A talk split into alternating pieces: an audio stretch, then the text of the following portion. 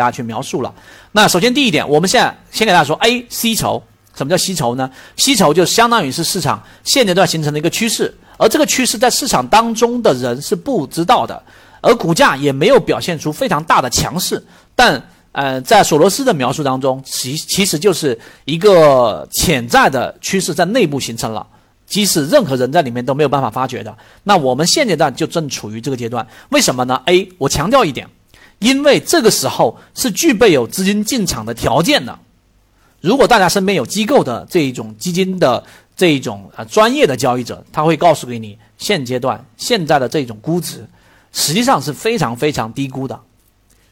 大家明白这一点，所以这是 A 现在我们所处的区域。我现在拿名城健康我们经历过的告诉给大家，所以 A 区域是属于吸筹。区域，B 区域是属于试盘，属于往上突破黄金回踩成功。B 区是我们加仓比较多的，是我们重仓区。后面我们就要经历了年后回来。C 是控盘区，经历了一波上涨，大家可以打开名称健康。我这里面不去这个太详细的去描述了。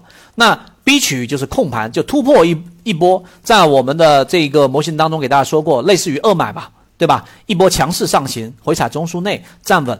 大盘呢就出现一波 B 点回踩站稳，OK，这就是我们说的黄金回踩。那这后面的下一个阶段，然后到控盘，控盘就会缩量上涨，大量的前面的短线 B 区域的，你在 B 区域拿了百分之二三十利润了，把你洗出去，涨停板给你利润，然后你不出你不出去，你原来百分之三十利润给你打到百分之十，你出不出？你不出好，我百分之十再给你拉到百分之二十，你出不出？大家自己想就会明白了。我们经历过的，非常容易去离场。这是控盘最后拉升，然后现在名城健康在最近的这一段时间里面，大家应该知道，二零二三年啊，这波行情走到了一个我们所说的这个区域，散户数量三季度嘛，散户增加百分之三十，各位，散户数量在三季度里面，名城健康增加百分之三十，所以你还期望从名城健康里面去套利吗？它已经在出货了，所以 A、B、C、D 是现阶段的五个非常重要的步骤，大家可以吃紧。系统进化模型，老墨财经。